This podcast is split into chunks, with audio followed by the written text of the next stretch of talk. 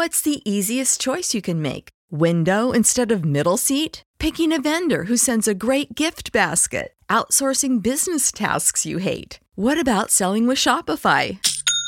Whether you're selling a little or a lot, Shopify helps you do your thing, however you cha-ching. Shopify is the global commerce platform that helps you sell at every stage of your business. From the launch your online shop stage to the first real life store stage, all the way to the did we just hit a million orders stage. Shopify's there to help you grow. Whether you're selling scented soap or offering outdoor outfits, Shopify helps you sell. Wherever and whatever you're selling, Shopify's got you covered. Sign up for a $1 per month trial period at shopify.com slash try. Go to shopify.com slash try now to grow your business, no matter what stage you're in. Shopify.com slash try.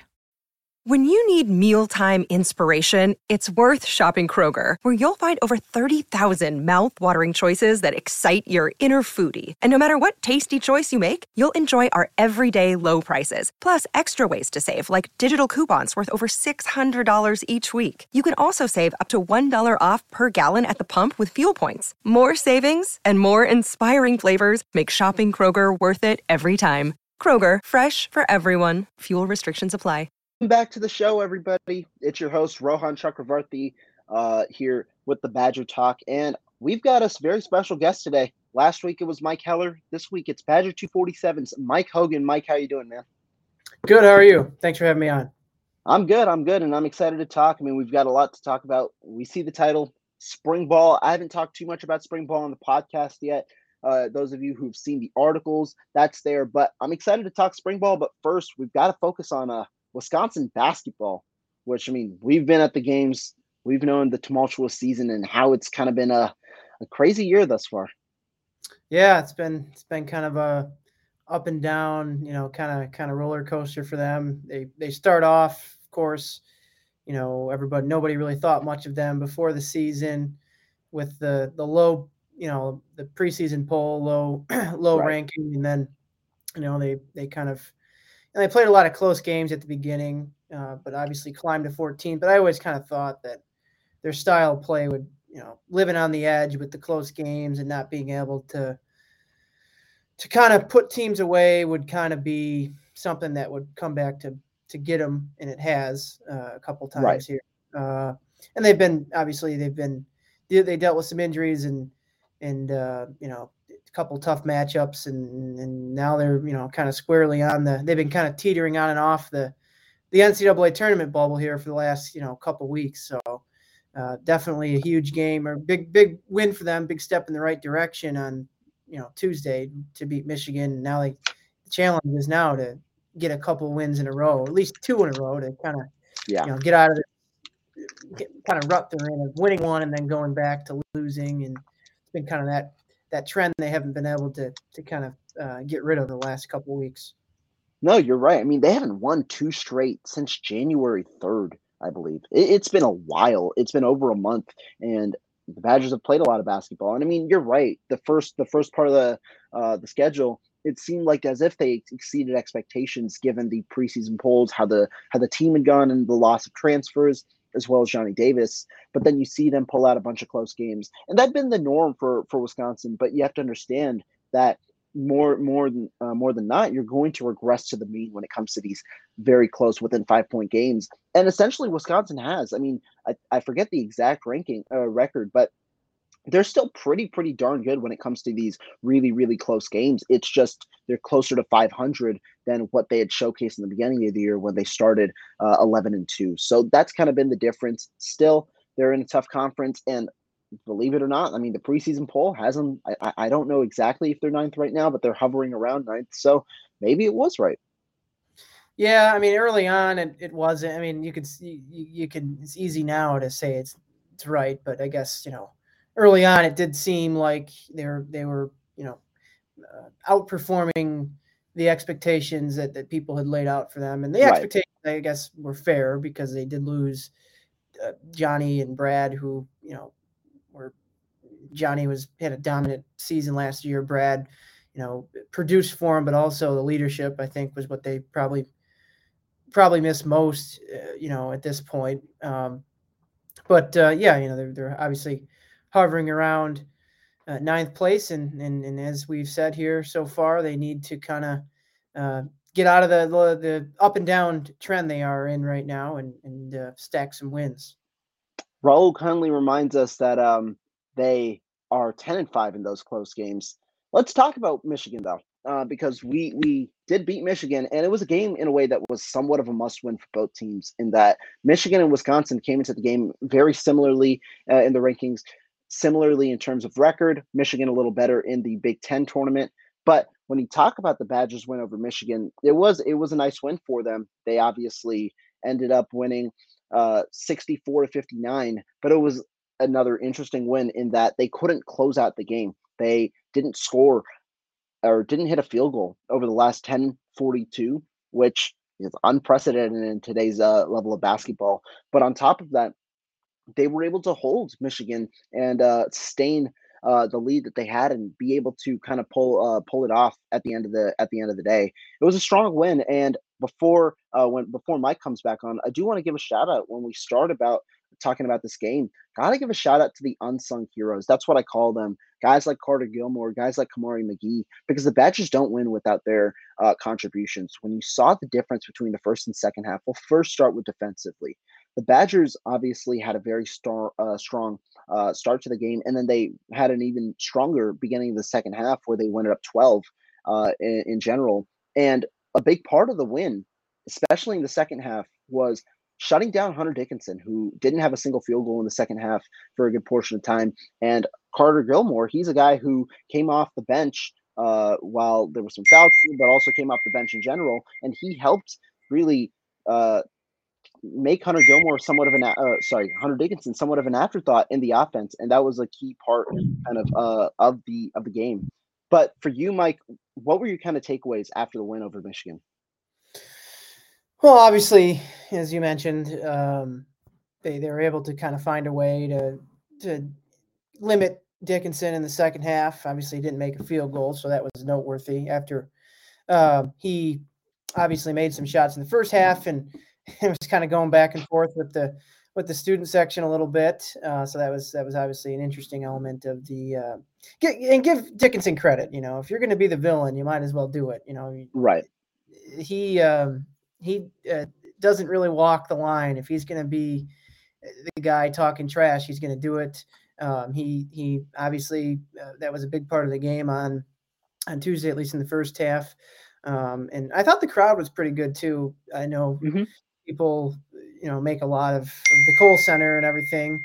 Um, but I thought the, the crowd was uh, was was pretty good. Um, but just in terms of the game, obviously, just uh, you know, when they when they let up the lead, when they're up twelve, and they you know kind of started to look like they're they're going to let another one slip away after getting up, you know, by double digits. You can just feel like a, a, a tension. I, I, guess it's not the first time this year we've we've kind of felt that, but you know, it was interesting um, that you know you, you, look at that the last ten minutes they didn't make a field goal. I mean, how many teams have been able to to survive right. uh, that kind of game? I mean, you, you, probably look up the analytics and, you know, like I said, I wrote in my story after the game. If ESPN Stats and Information had a scenario for that, like a numbers or probability, the, the likelihood of them winning is probably slim to none. Yeah, uh, make a shot, but obviously the free throw shooting by Essegian was um, you know, they got the ball. They're you know best free throw shooter, most reliable Only guy. free throw shooter, maybe, but no, we can. Yeah. yeah. but uh, you know he was able to knock them down, and they were able to get some stops. And you know Michigan kind of went cold too. They've missed like what two of their last eleven. You know they made they only made two of their yeah. last eleven shots or something like that. So you know it was a combination of them, you know, being able to hit some free throws. Obviously, having a Essegian at the line helps. Uh, they didn't have to risk you know, you know, Crowl and Wahl shooting the, the free throws. Um, you know, Klesmit hit a couple big ones as well, and then they were able to play some defense. And you know, it's almost like you know, this team after some losses this year has blamed their defense instead of the offense, and that was you know, fun. That's led yeah. to some frustration with fans saying, "Why do they talk? Why are they only talking about their defense?" It's because they know mm-hmm. they need to be absolutely perfect on that end, or, or near perfect to win. Uh, to be able to overcome the inevitable offensive droughts that they they hit every game. I mean, there's no way around it. This team, you can go back and look through the games, and they probably had a, a scoring drought in almost every single one. So they were able to right. somehow, some way, pull that out, and you know, it was a big win for them because if they lose two in a row, you know, it's just the season's it's risky to to lose. You know, you lose, you blow two back to back, get up big, and you, you blow back to back games like that. That's uh, that's tough to overcome. And and now they, like I said, like we've said a couple times already, they need to, you know, stack some wins. Now it's time to to you know take another step in the right direction instead of going one step forward and another step, you know, kind of backwards. No, and I think the point that you bring up, I mean, I, I talked about it in an article myself because you're right. After some losses, especially some losses where it was very clear the offense was uh, inept, you you hear them blaming the defense, and why is that? Because defense is the area where they believe that they can be perfect. They can win a game by being perfect defensively. They understand their fallacies offensively. They understand the talent might not necessarily be there. I mean, when you talk about the scores, Tyler Wahl's scoring has significantly decreased. He showcased some of the aggressiveness during a small stretch in the second half of this past game, but he hasn't been necessarily the scorer that we've seen earlier in the season. Steven Crowl, uh, when Wahl was injured, had a strong stretch of games scoring a significant amount of points. That hasn't been to the level that it has been uh, over the past few games. Really, when you're relying on scoring, it's the it's the top guards, Chucky Hepburn and Connor Essegian. Essegian has been definitely a pleasant surprise in terms of the amount that he's been able to score recently. Hepburn, though, the consistency is the issue, and even when he has strong games, we've seen the sometimes uh, poor decision making at the end of the games that really overtakes his entire game. And when you talk about it, defensively, they're a strong unit. Even with Connor Essegian on the court, they're a strong unit. Max Klesmit is the best on-ball defender on the team, but you have two strong ones in him and Chucky Hepburn. And then inside the paint, the Badgers have been able to do well. They take away the three, force teams to shoot inside the paint, and uh, are able to do well enough in that regard to where they believe they can be really strong on that level.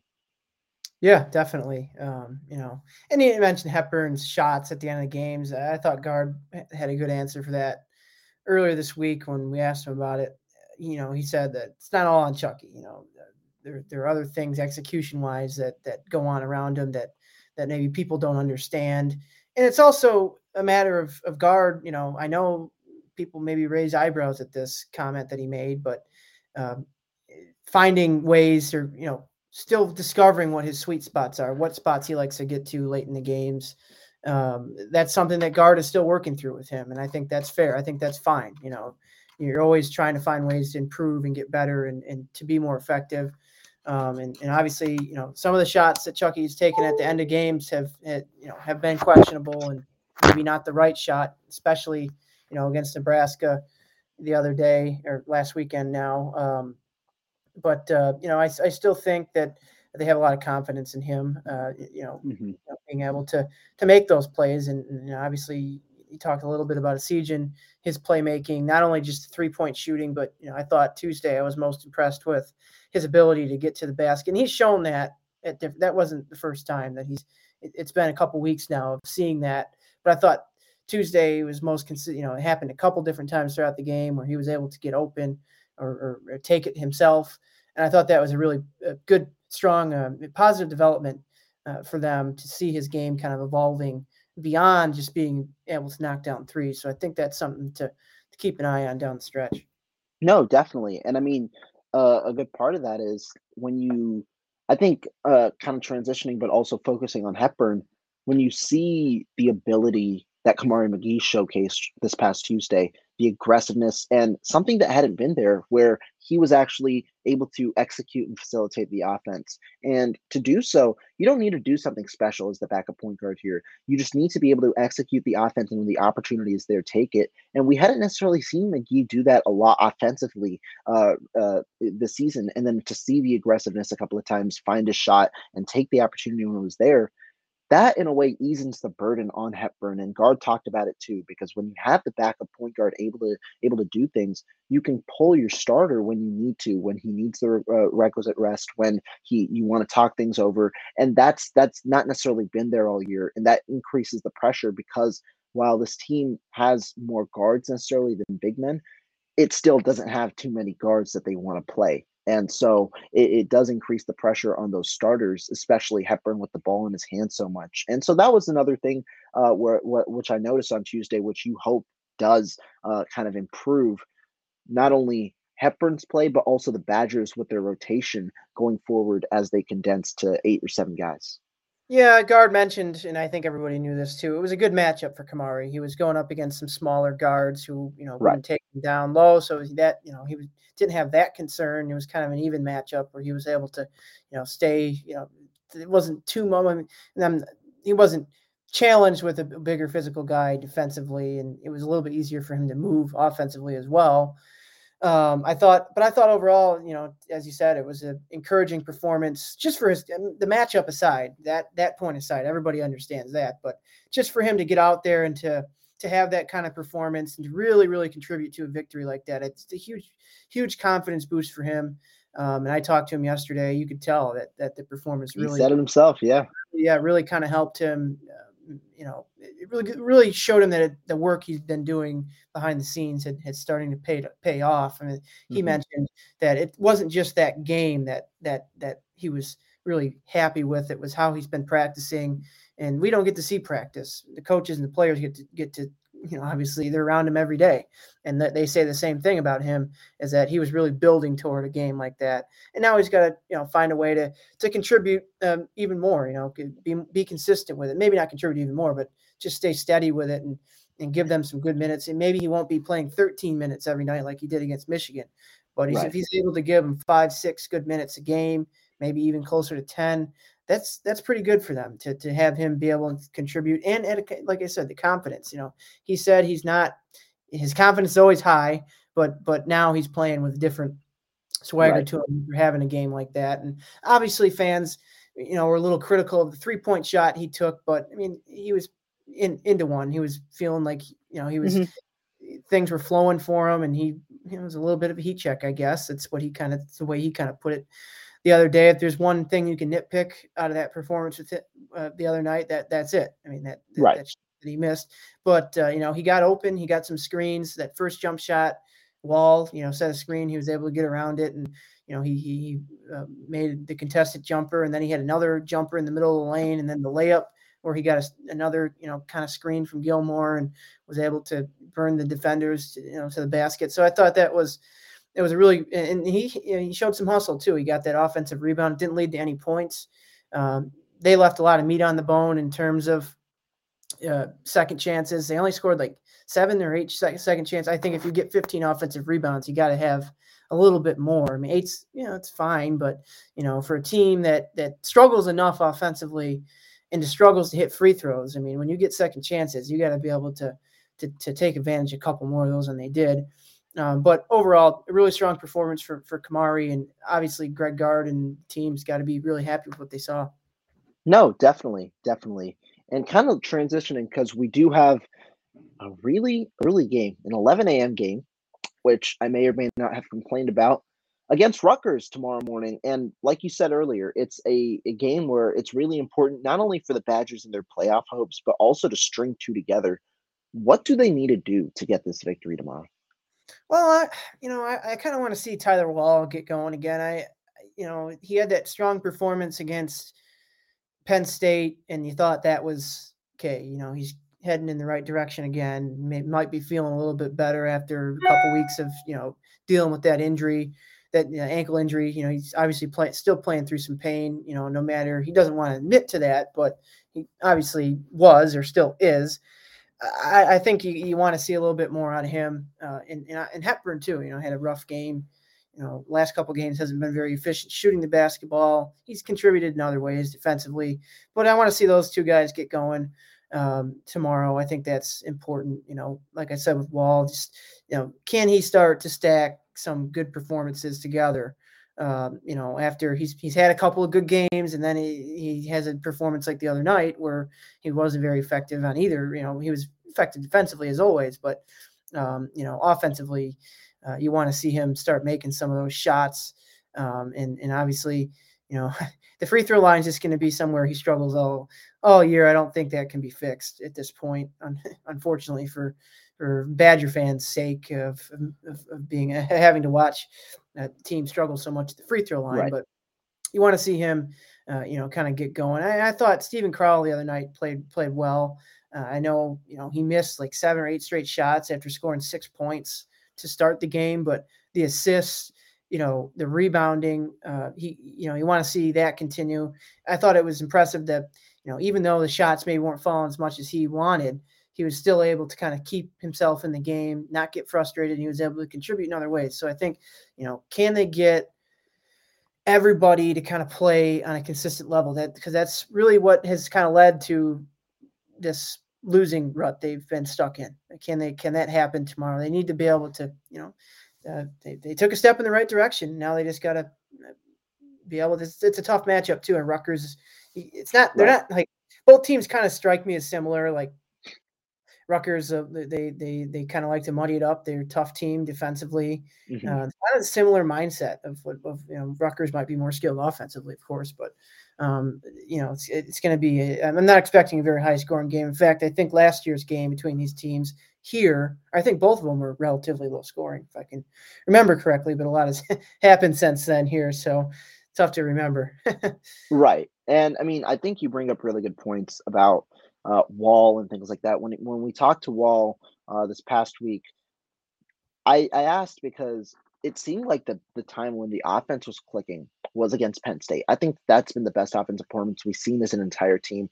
That was the one performance where the defense wasn't really strong, especially in the second half, that allowed Penn State to get back in it. But the offense helped them get the win. They shot over 50% and over 45% from three. And the top four, when you talk about Hepburn, Essegian, Wahl, and Crowl, all four had really good games that game uh, that day. As for what to how how they can all put it together, Wahl kind of put the blame on himself. He said he hadn't been aggressive enough. He wanted to be more aggressive. And we saw a glimpse of it in the second half, but that's like you said, I want to see him get going. And the way he does is get more aggressive. Now, something I thought that was a bit of a pattern uh, against Michigan that he was he felt a little more comfortable was getting the ball at the top of the key, getting the ball there instead of posting up because it allowed him to kind of get a head start and be more aggressive, channeling that aggression and do more with the basketball. I thought that that's where he got a couple of baskets. I wonder if Gard uh, sets up a couple of uh, packages that allow him to operate in that way. But also, even if it's down low, uh, figuring out different ways to stay aggressive, and that can really promote the offense because if he's going, you can get the the guards going on kickouts. Same with Crowl because Crowl helped uh, a couple of those kickouts in this past game. When you get the bigs going, the guards as a result will end up going, and you get that offense flowing. Yeah, another thing is too. I mean, they had how many layups did they? I mean, it was what ten of twenty three. Oh, I know, I know. You know, the yeah. definite. Sometimes stat broadcast, you know, live stats can be a little bit either too too liberal or too conservative with the the layup numbers. But I mean, ten of twenty three is what it said, and I'll you know we got to take stat broadcast for what it says because it's all we have. Uh, unless you want to go through the whole game and count how many layups they actually missed, which takes a lot of time. Uh, yeah. Wahl had one in the second half where he was wide open. He, maybe he was surprised that he was he was that open uh, because he hasn't gotten many of those looks uh, lately with the way he's been defended. But they got to be able to finish. I think that's you know they're, they're, too often they leave points on the board, the free throw line, second chances the other night, and, and missing layups. They got to be able to convert those, and uh, it's been a problem more so lately than it has been all. Season. You know, it's been an issue pretty much all season, but more so magnified in these close games and losses that they've had. You look back on the stats, and you know there's other things that factor into a win or loss, but you can usually look at a couple of different, you know, statistical categories. Well, if they make a couple more of these layups or free throws or such, so on and so forth, the game's different. I mean, you go back and look through, um, you know, it, you probably could have said that game the other night against Michigan. You know, they should have been able to, and, I, and we we've hit on this already, but they they liked most of the looks they were getting late in that game as they were missing. You know, they missed what 15 in the last 17 shots um, they were getting good looks. They just didn't finish. Right. They went in. They were missing. Um, so, you know, you just want to see that them finish more of those shots, especially when they're closer to the basket, because you know, with the margin for error so so slim for them, um, you know, when you start making errors like that, comes becomes harder to win. No, definitely, definitely, and it's going to be uh, interesting to see how Wisconsin plays this matchup Our guy Raul says, I smell a big Chucky game. It's going to be an interesting matchup because you've got two pretty solid defensive guards in him against Caleb McConnell. Uh, McConnell obviously averaging two, nearly, I think it's two and a half steals uh, uh, per game. Not the best offensive guard, but solid defensive guard. How do you envision that matchup kind of coming along? Do you think that uh, the Badgers are going to look to target that matchup, or what do you think goes on offensively in regards to Chucky Hepburn? Well, I mean, like I said uh, a couple minutes ago, I mean, they just, you know, he, I don't have the numbers in front of me, but he, what, he was one for nine over three the other night. He said yesterday when we talked to him that it, sometimes he, he settles or maybe forces the issue. Um, there's been a couple of instances where he's been kind of off balance and falling over as he was, you know, taking some layups. And those are the couple of things that he hit on yesterday as we talked to him about the performance he had, you know, against Michigan and then going back to Nebraska and, uh, you know, some of the shots late that, that he's missed. Um, you know, I think just, just him, um, you know, getting the right shots and taking the right shots and not feeling like he's got, to, and this is going to be, like you said, tough matchup, tough defensive guard in McConnell, who's very good player. Um, and he we've seen him a couple times, twice last year. And then obviously he's been he's older player in this league. So, but this will be what the third time Chucky goes against him. So, you know, I, I just think that you know he's he's got to be in control tomorrow. I mean, you, you can't you know force things against a guy like that. Can't get out of your game against a guy like that because that's when mistakes, turnovers, and poor shots can happen. So, just got to find a way to to get into rhythm and and to to kind of and I think the big thing with him, you know, after the last couple games he's had and some of the shots he's he's missed, he's got to get going early. See a couple go yeah. in, get some confidence going. Because I think you know a couple times throughout this season, like I look back to that Illinois game when they lost at home. Um, you know, he had been struggling coming into that game, and he got he didn't he didn't play well in the first half offensively, but in the second half when they went on a big run to take the lead and obviously they uh, lost the game by 10 but they they took the lead and chucky was you know, playing in a rhythm. He, has got some he saw a couple shots going early in the half and he was attacking and and, and he was very meticulous about it. I think that's you know he's he's he's a sophomore you know he's still young but he's also you know considered a veteran now because he's played so mm-hmm. much. So he's got to you know know when to attack and and when to to get off to other guys. I think now that you know Essegian has started to you know really stack some consistent performances, that maybe has taken some some pressure off of Chucky. Um, and, yeah. and obviously more needs to happen as well with with the bigs. Uh, can they get going? Can they start to give you some consistency? I think that would be big for Chucky as well because a lot of times too, if you think about it, like you know if he's if he's the one making their best shot maker and everybody else is is is is not making them, um, teams can just key in on him. I mean, sometimes it's they're one dimensional in that way where, uh, you know, he kind of if he's a, if he's the one guy that's going, they can, it's easy to take one guy away. No, I agree, and I mean, in a way, like Gard said, not only about the late game decision making, but in general, it's not all about Hepburn himself. The shot selection and uh, Hepburn's performances. It's also about how is the rest of the team playing because when you have that added pressure, it does uh, take its toll. And I mean, Chucky Hepburn, like you said, he's a guy who, once he gets in a rhythm, is is pretty strong. And I think it is important to get him some open looks early on, be it from three point range off screens or be it from uh, him attacking the rim. But I think he also has to understand to be more aggressive. It seemed like he was reliant on his jumper against Michigan a lot, looking for that fadeaway shot. And I think that's something where he's got to tone it in, understand it's a part of his arsenal, but also look back and see how do how do I get better shots? How do I attack the rim so that the shots that I want to take, such as the step back, becomes more open and it becomes a more accessible shot. And so to me, that's kind of where I'm looking at for Chucky Hepburn. How do you improve that? And from there, if he can really get in a rhythm by taking the good shots early and also remaining aggressive, I think it opens up the entirety of his game and really the floor for the Wisconsin offense.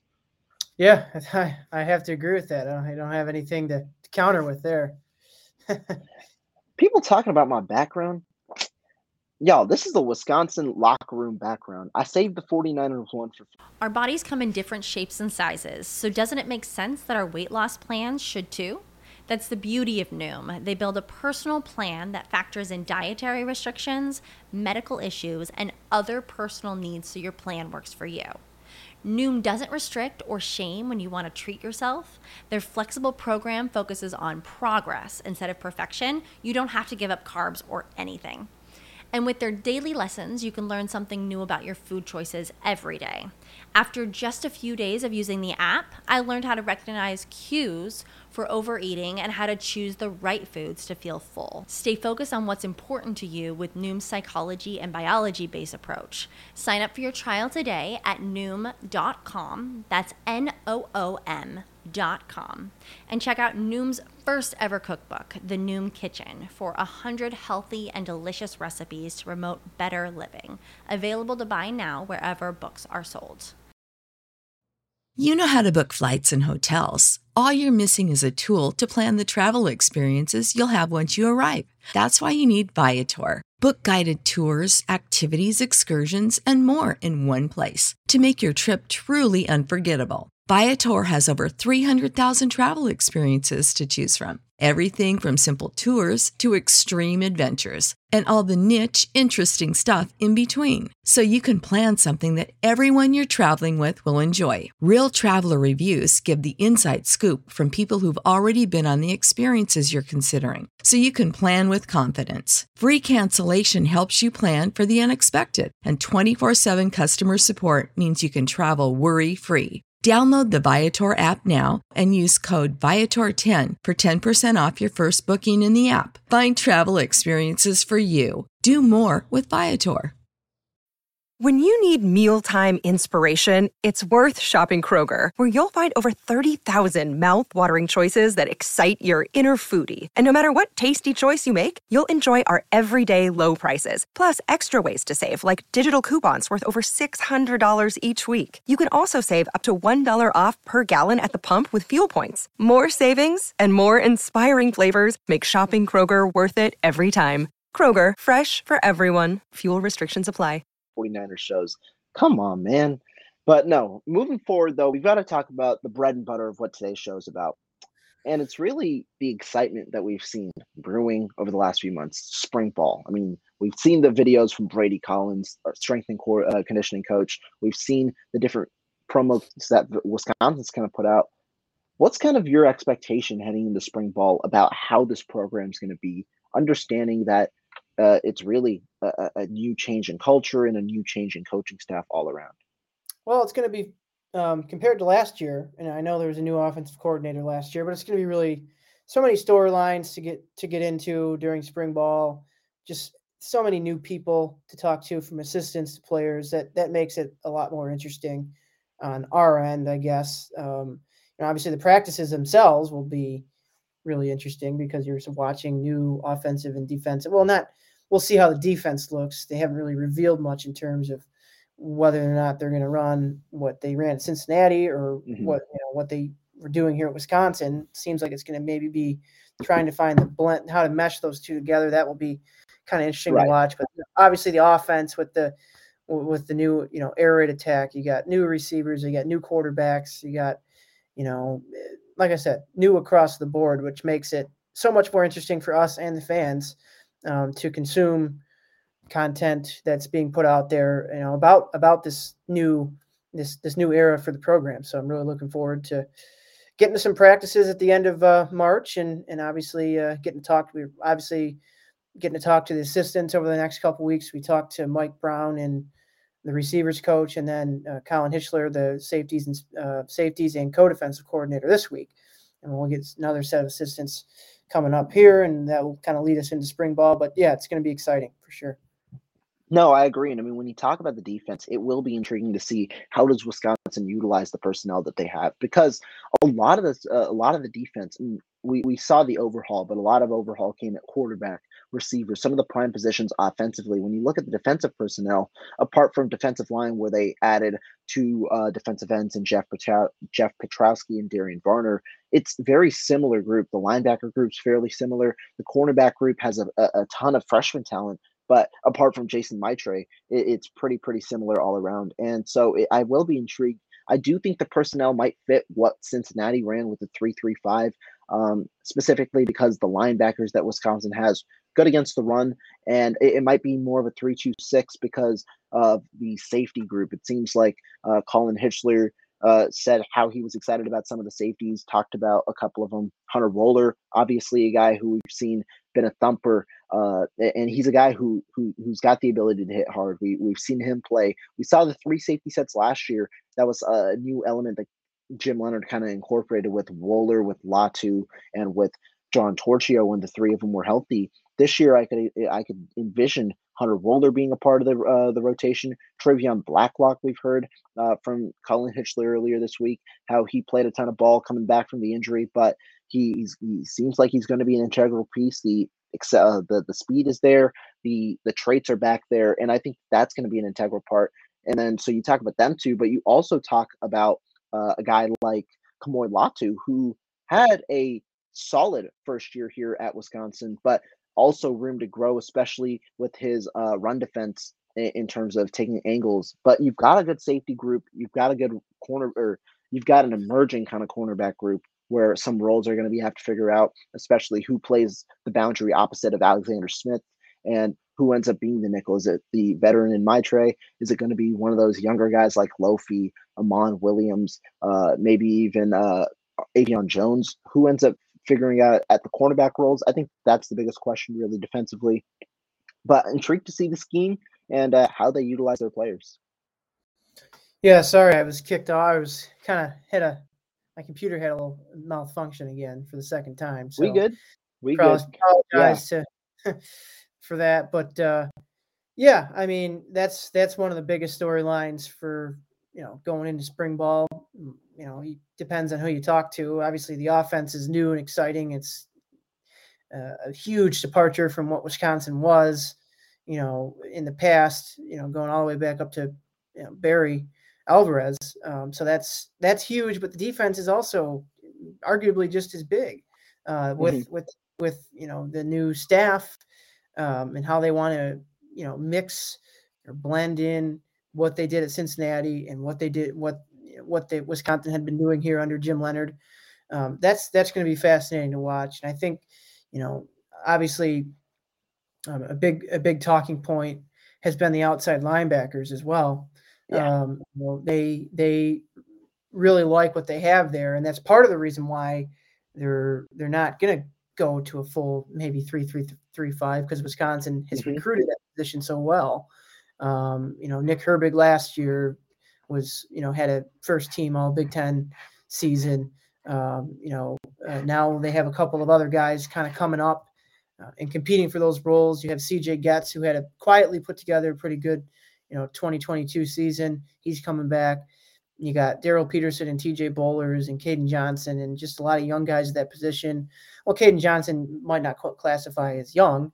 He's been right. here for a couple of years. Same with Bollers and Peterson, but they haven't played as much because they were all behind Herbig and Noah Burks, obviously before that. Um, but that's going to be interesting to see who kind of steps up in those positions and how they utilize those guys. I think that's going to be really something that I'm looking forward to seeing. Um, and obviously, you mentioned the back end of the defense. You got, you know, you did lose Torchio, but you get Wohler and Latu coming back, and and they're really excited about Austin Brown. Uh, when Leonhard was still here, obviously he was he would really rave about Brown's athleticism and, mm-hmm. and what he can give them, his versatility as well. Um, you know, and then you got corner, you know, you got some corners coming back. Uh, Alexander Smith, you know, uh, really steady for them when he was healthy, when he has been healthy. Last year during spring ball, the coaches were talking of him as their guy, number one guy. He obviously yeah. missed some time with the injury that you know seemed to to really nag him longer than maybe they thought.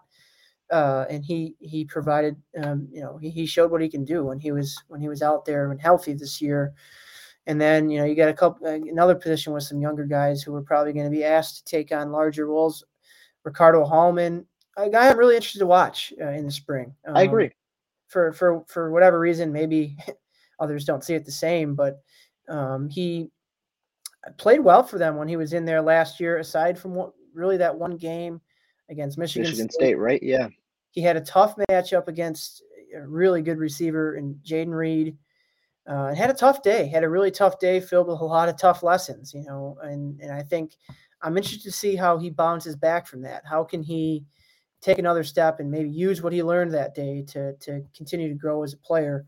Because uh, he didn't play much after that game. Mm-hmm. Smith was healthy pretty much the rest of the year, and that performance probably hurt Hallman's confidence so much, and it was compounded by the fact that he didn't see the field much after that. Uh, he played a little bit in the bowl game, maybe got one or two snaps here and there.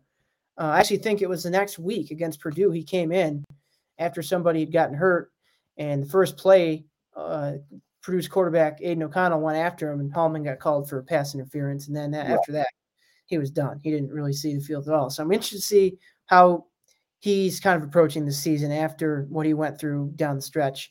Um, I think he has, you know, he's a little bit small on the smaller side. Um, but you know, he he did. I thought I was impressed with him early on, and and up until that Michigan State game, really, I thought he was kind of getting them through until Smith was able to to to be fully healthy. And then obviously you got other guys at that group too, Shaw and and Dort and Clark, three of the transfers they brought in last year, they're gone. So those are you got a lot of snaps there to yeah. to um, to replace. Um, obviously Clark had his issues with injuries, so maybe not him, but Dort and Shaw played a lot of football for them last year. So it's going to be interesting to see what other guys, in addition to Hallman, are kind of st- maybe some of the freshmen they signed, if they can make an impact either early in, in spring ball or in fall camp. Can they do enough to kind of see the field early? And then the inside linebackers, I think that's really, you know, I feel like they have that solidified with mm-hmm. with uh, Turner and and Muma, but you know, I am interested to see if if Jake Chaney can he yeah push. I mean, he played well last year when he had chances. Um, and I, I, wouldn't write him off as somebody who is going to be in the mix this year. And Bryan Sanborn too. If I mean back last year, and obviously every it's it's important to note that every staff sees things differently. So correct, maybe, yeah. Maybe you know this coaching staff obviously they see it completely differently than the last one did. It's just how it is, and you know, it's important to, to maybe not lock guys into positions yet because these, these new guys see things differently. But Bryan Sanborn is a guy the last staff was pretty excited about last, you know, last summer and during during training camp when he was kind of in the mix for a couple weeks for in that competition. There was literally there was four or five guys battling for those two spots or four spots in the two deep, obviously. Um, that was a fascinating position battle to watch. Can those 2 mm-hmm. guys, uh, you know, maybe push uh, you know, I, am not saying there's going to be a competition inside linebacker, but those two guys are probably good enough to to see the field this year, and I'll be interested to see, you know, what strides they they've made in the spring, and obviously the defensive line um, is is you know you got to hold you got to find somebody to replace the guys, right? Herbig got, and Benton. You got uh, Benton. You know, that that'll be interesting to see what they do there. Um, Gio Paez obviously is probably the mo- is, is obviously the most experienced option they have, but I thought Curt Neal started to catch on a little bit at the end of last year, and and I'll be interested to see if he can emerge at that spot. So there's a lot of storylines in defense. Like I said, um, you know, the offense is is going to be fun. It's going to be fun to watch. It's going to be fun to see what they're doing it's going to be fun to to watch a spring spring practice and not see so many you know just the same running play all over again. You're going to see passing. You're going to this is air raid offense. They're still going to run the ball, but um, the offense it'll be exciting to watch. But I just think there's a lot of underrated storylines on defense that uh, maybe not be might not be getting as much attention um, from the scheme, how they're organizing that, and just mm-hmm. the position battles and guys. A lot of younger guys kind of kind of vying for some roles. That's going to be really interesting to watch. And you talk about a lot of great stuff there. I mean, like you said, the defense probably does deserve some love because there's a lot of different topics, especially because the bread and butter of this new coaching staff in terms of who came from Cincinnati is all on the defensive side. And when you talk about uh, some of the position groups, defensive line, one of the intriguing parts that really I'm interested to see what the coaching staff does with is do they maybe switch to more of a 4 2 4 2 6 or a 4 3 uh, kind of formation a little bit to adjust because when you bring in guys like Darian Varner, guy who's around 275, 280 pounds, and then Jeff Pietrowski, a bit of a smaller defensive end, maybe around 260, 265, uh, they're guys who've have the ability to rush the passer, but more so at the edge position, but potentially have the versatility to kick back in. And that's what that 4 3 alignment potentially uh, helps you with is you can have versatile guys where maybe a James Thompson kicks back in uh, and plays at the three tech instead of playing at the five tech and things like that. And so I'm intrigued to see what the uh, what the what the Badgers do with their alignments and who exactly is able to differentiate themselves because they've got a lot of good names. We talked about a couple of them, and then the outside linebacker room, even T.J. Bollers, uh, Kaden Johnson, and uh, Darryl Peterson, guys that also um, uh, at least the latter two saw the field in the in the towards the end of the season a, good amount, and now have some big minutes to replace with no Nick Herbig. Uh, CJ Goetz, uh, a veteran, is gone too, and I believe mean, obviously, Keanu Benton's gone. So that room will be very intriguing. In the linebacker room, you're right. It does seem a little more uh, set than the other rooms just because of the uncertainty in some of the other rooms, but it's still a room to watch, especially if the Badgers utilize three linebackers because who are they going to trust to be the third guy? And also, Cincinnati loved these packages where uh, they were guys. Ooh, my bad. Goetz is back. Goetz is back. So we got one uh, one guy who did start last year, but at the linebacker room, if uh, if they utilize three linebackers, I'm interested to see who exactly cracks the rotation. And remember, Cincinnati in that defense, they love to blitz linebackers, so they might value that athleticism over other uh, other aspects because it allows them to be more versatile with their defense and create unfavorable looks for opposing offensive linemen, where they might look to blitz a linebacker, drop him back into coverage, and then blitz off the edge, or look to blitz off the edge, but then send a linebacker over and force these different shifts in the offensive line that help you uh, generate pressure. But in the back end is very intriguing because it seems like that's where you have the most open spots. Uh, Hunter Wohler was a guy who got injured last year uh, at a point, but no torch. He's gone three big names are gone at the cornerback position. Alex Smith seems to have solidified a, a, spot. I think he's one of the locks on the defensive side because he's one of the better ones. Rico Hallman's an interesting case because he was a starter last year, but then he got benched. And really, my thing with Rico Hallman is how does he address that mentality of his and the confidence? Because he's a small guy, he understands it, but you have to be able to win at the catch point, even if you're a small guy. And if Rico Hallman can show that, if he doesn't get beat over the top, which is the big thing if you play uh, defenses like cover three where they want you to press and things like that. If if he doesn't get beat over the top, that's where Rico Hallman I think is going to be valuable because if he can keep the mentality, uh, shake off some poor plays, and doesn't get beat over the top, then you have a solid player. It's just the issue was it, it felt as if he got beat over the top a couple of times. That was the biggest mistake he made during games last year.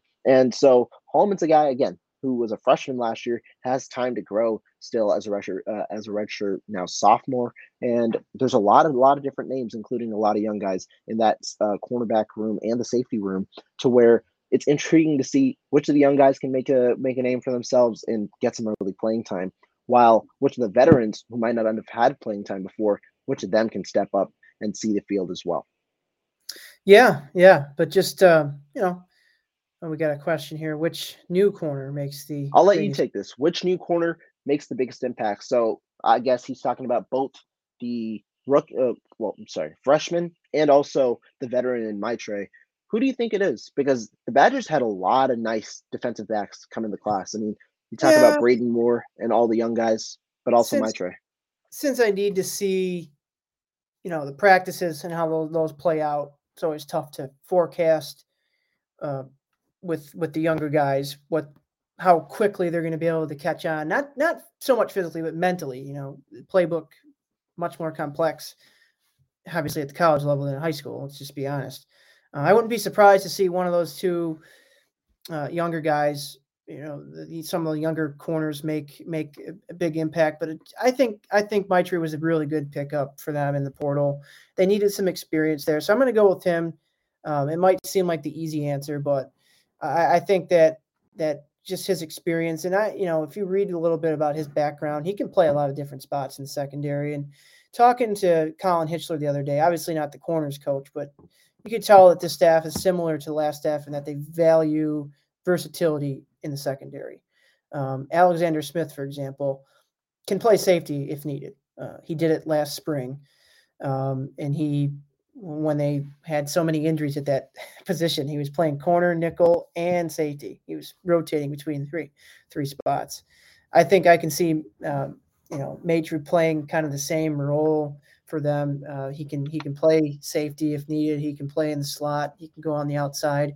He's a really physical guy. He's not afraid to to come up and stop the run. I, I I'm he might be one of the more underrated additions. The receivers got so much attention in the transfer portal, uh, and obviously the quarterbacks. But I think he was he and Darian Varner both on the defensive side of the ball were key pickups for them. You add experience, you know what you're getting. These guys can come in right away and start for you, or be a, a guy, you know, kind of a platoon guy, come in when needed to take up some snaps. Uh, mm-hmm. Varner in particular, he'll probably be a starter. Um, you know, he the numbers he put up at Temple last year, um, yeah. impressive, impressive player. Um, you know, I think he'll he'll make a big impact.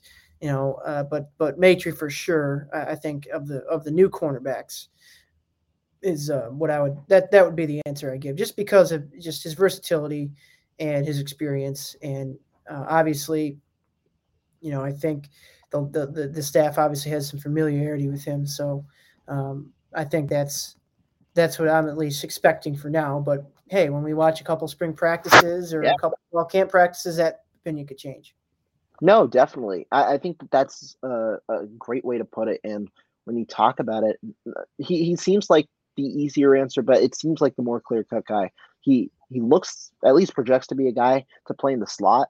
Um, but I wouldn't be surprised if he is one of those versatile pieces that they like to move as well. Experience is certainly there, playing at Boston College a lot, but uh, I, I do expect him to probably make the biggest impact, but I'll go with the dark horse, and it's a guy who isn't even on campus, but a guy who reminisces uh, a lot of uh, fans and a lot of thoughts about a guy who the Cincinnati staff utilized very well uh, when they were at Cincinnati, and that's Sauce Gardner, a six-three corner, around 190, uh, and they they have another six-three corner that they got, Amare Snowden, who initially committed to Cincinnati. Now as for who makes the biggest impact in year one, I think it'll be tough to say Snowden will, because I think the coaching staff will want him to bulk a little more uh, in terms of getting some more size. But the length is there. And if you want to run that cover three system, the press man uh, that they like to run with Sauce Gardner back then, Alexander Smith's capable of doing that. And Amare Snowden he'll be a guy probably capable of doing that as well because of the length that he provides. You're going to have to worry about the hands probably at the next level to begin with, but if you go through the mistakes, that'll be possible for sure. Yeah, definitely. You know, you can tell well just just the mold of of what the last, you know, this new coaching staff likes in terms of corners. You can tell they they want a little bit more size, length, um, yeah. and physicality maybe than what they've had here in the past. So it'll be really interesting to see Snowden uh, live in action here. At, uh, really looking forward to seeing him for sure. No, definitely, definitely. I want to ask you this: of the guys on that defensive line that are still with the Badgers, we talk about James Thompson, Isaiah Mullins, I believe, is returning. CJ Goetz is returning. Of the kind of key pieces last year, who do you think remains kind of on top, and who do you think maybe gets a little bit more of a diminished role with additions like Varner and Pietrowski coming in? It's a tough question because um, I think both Rodas Johnson and James Thompson Jr. took some steps forward last right. year. I thought that, especially down the stretch of the season, both of those guys at Iowa game, I think both were were making tackles for a loss of yards. James Thompson obviously got a lot of starting experience with with Mullins hurt. I, I can't see Mullins' role being diminished, and I'll be curious because he's a bigger guy. I'll be curious if they move him inside at all. I think that's something that, yeah. that maybe we can look at. Um, but that's a tough question because you got Varner, obviously, who you're expecting to make a pretty big impact. Um, I guess I don't know. That's that's a tough that's a tough one. I guess if I had to if I had to make a guess of whose role diminishes, I would probably have to go with one of those defensive ends, just with it's crowded room now with Varner uh, and Pietrowski. Obviously, can play that position. He's listed as an edge rusher on twenty four seven Sports' database. So to me, you know, and he can obviously play outside linebacker and defensive end. So that's going to be interesting to see where he kind of fits in. Um, but I, I, I don't know. With Varner, you probably can, you know, assume that he'll be a starter So I would probably have to go with one of those defensive ends. Probably going to be one of the most more underrated maybe battles in camp to see who can kind of come out of that. Um, you know, on the other side, you, if you have Varner on one end, you, you Rodas and James probably going to be duking it out for the other. So it, it's going to be interesting to see those two guys. Uh, you know, I, James Thompson really intriguing. You know, he's he's athletic. Uh, you know, he moves pretty well for for a guy his right. size. So, you know, he really impressed me last year. But so did Rodas Johnson, and I think he is starting to find maybe more of a role as a leader uh, as well. Um, you know, he was pretty vocal. You know, this past year, he's a really energetic guy. Um, you know, when they did press conferences or player availability before the bowl game, he was one of the four or five players that we got, and that tells me that you know they're sending out. They're they're only doing the team leaders and captains. He was one of them. That means that that you know he's obviously very highly thought of in the locker room. So that'll be interesting to see uh, that that kind of unfold. But uh, yeah, it should be interesting. The defensive line is going to be uh, something to watch for sure.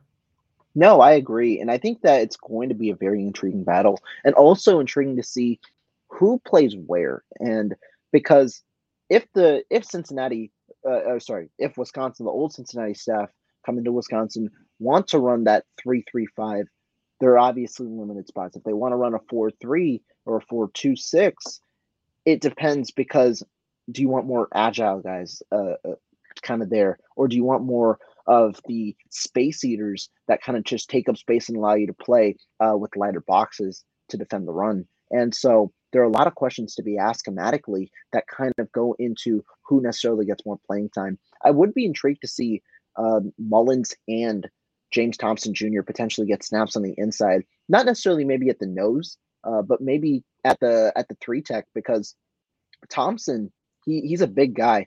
He, he's six seven and he's got the size if he can maybe add a little more pure strength, that that helps him a little bit in that situation. I mean, Mullins has obviously been there, and he's been a guy who has played uh, for for a good amount of time now as a sixth year senior coming into this year. And so I, I do think that there's a lot of different different elements that you could talk about. Rodas Johnson, I would assume he likely sticks to the five tech kind of position, maybe more out wide. Maybe even if they if they go with a wider base, maybe uh, somewhere between the five and the seven, uh, or five and the nine. Depends on uh, how how they run that system. But I do think that that's kind of how I envision it. It will be intriguing though to see who snaps necessarily get cut because the the, the part about this Fickell uh, experiment that we've seen so far, man, they got a hell of a lot of players now that can play. That that's that's the thing. They've got a lot of players that can play, and a lot of players with experience too. Yeah, yeah, it's the same kind of story offensively too. Um, you know, we, you're going to have a lot of receivers. You got a lot of receivers battling for time. Obviously, you're you're you're pretty set at at quarterback with Mordecai, but you know they're going to have a battle for that you know kind of backup spot between Evers and and Braedyn Locke. So that'll be interesting. There's there's just as many kind of questions of who's going to be where and who kind of ends up where on offense in terms of you know, yeah. who's you know too deep. It'll be interesting to see on both sides of the ball, really. Um, you mm-hmm. know, so many so many different angles to take. It's going to be exciting to get there and uh, watch some practices for sure. No, definitely, Mike. We'll we'll talk about the offense on the next one, but to end today's show, our guy Raul has a question. Record prediction. Way too early. This is a bunch early. of BS. Do you think they win at least ten games? I'll, I'll, I'll keep it open ended, not necessarily a record prediction. The, I'm going to set the I'm gonna set it at. Or like, give me an over under. Where would you set it? Over or under? Like where would you, if you were an odds maker, where would you set the bar for this team at the over under? I, I'm gonna I'm gonna place. I'm not gonna do any of this gambling stuff or anything. I'm just gonna say that maybe my expectation for now would be nine or ten wins. That's what I'm thinking. Uh, I'm there we go go any lower or higher than that. I think that's fair place to start. Knowing, you know, I haven't watched the practice yet, so I'm not gonna, uh, you know, make any rash predictions based on just the offseason alone. yeah, I mean, I'm actually in agreement with you. I think earlier in the offseason when we were first getting the the look into who was exactly coming, I said nine and three. I, I and it, I, I know it might be on the lower end for some people, but I do think I, I said nine and three at the moment. We'll see. because really the only thing that we can know is what's the scheme, what's the talent, and that all comes in spring ball to help determine how many games this team's going to win. But a lot of factors and a lot of different talk, which is going to happen for the entirety of this offseason, given the the hype around this team at the moment. But Mike, I, I do really appreciate your time. Thank you for joining me for this hour. Uh, Appreciate let it. us know where we can find you both both on Twitter. Uh, he you can find on Twitter, I believe, at M Hogan Reports, but also at Badger 247. He does a lot of good work there. So be sure to check out Mike's work. As for mine, be sure to remain uh, up to date here at Bucky's Fifth Quarter. We're going to be putting out a lot of content, uh, both on the football end, but also on the basketball end. So stay tuned. We're going to figure it out. For those of you guys that are watching, thank you guys so much for tuning in, and we appreciate it. We'll see you guys soon. You know how to book flights and hotels. All you're missing is a tool to plan the travel experiences you'll have once you arrive. That's why you need Viator. Book guided tours, activities, excursions, and more in one place to make your trip truly unforgettable. Viator has over 300,000 travel experiences to choose from. Everything from simple tours to extreme adventures and all the niche, interesting stuff in between. So you can plan something that everyone you're traveling with will enjoy. Real traveler reviews give the inside scoop from people who've already been on the experiences you're considering. So you can plan with confidence. Free cancellation helps you plan for the unexpected, and 24 7 customer support means you can travel worry free. Download the Viator app now and use code Viator10 for 10% off your first booking in the app. Find travel experiences for you. Do more with Viator. When you need mealtime inspiration, it's worth shopping Kroger, where you'll find over 30,000 mouthwatering choices that excite your inner foodie. And no matter what tasty choice you make, you'll enjoy our everyday low prices, plus extra ways to save, like digital coupons worth over $600 each week. You can also save up to $1 off per gallon at the pump with fuel points. More savings and more inspiring flavors make shopping Kroger worth it every time. Kroger, fresh for everyone. Fuel restrictions apply.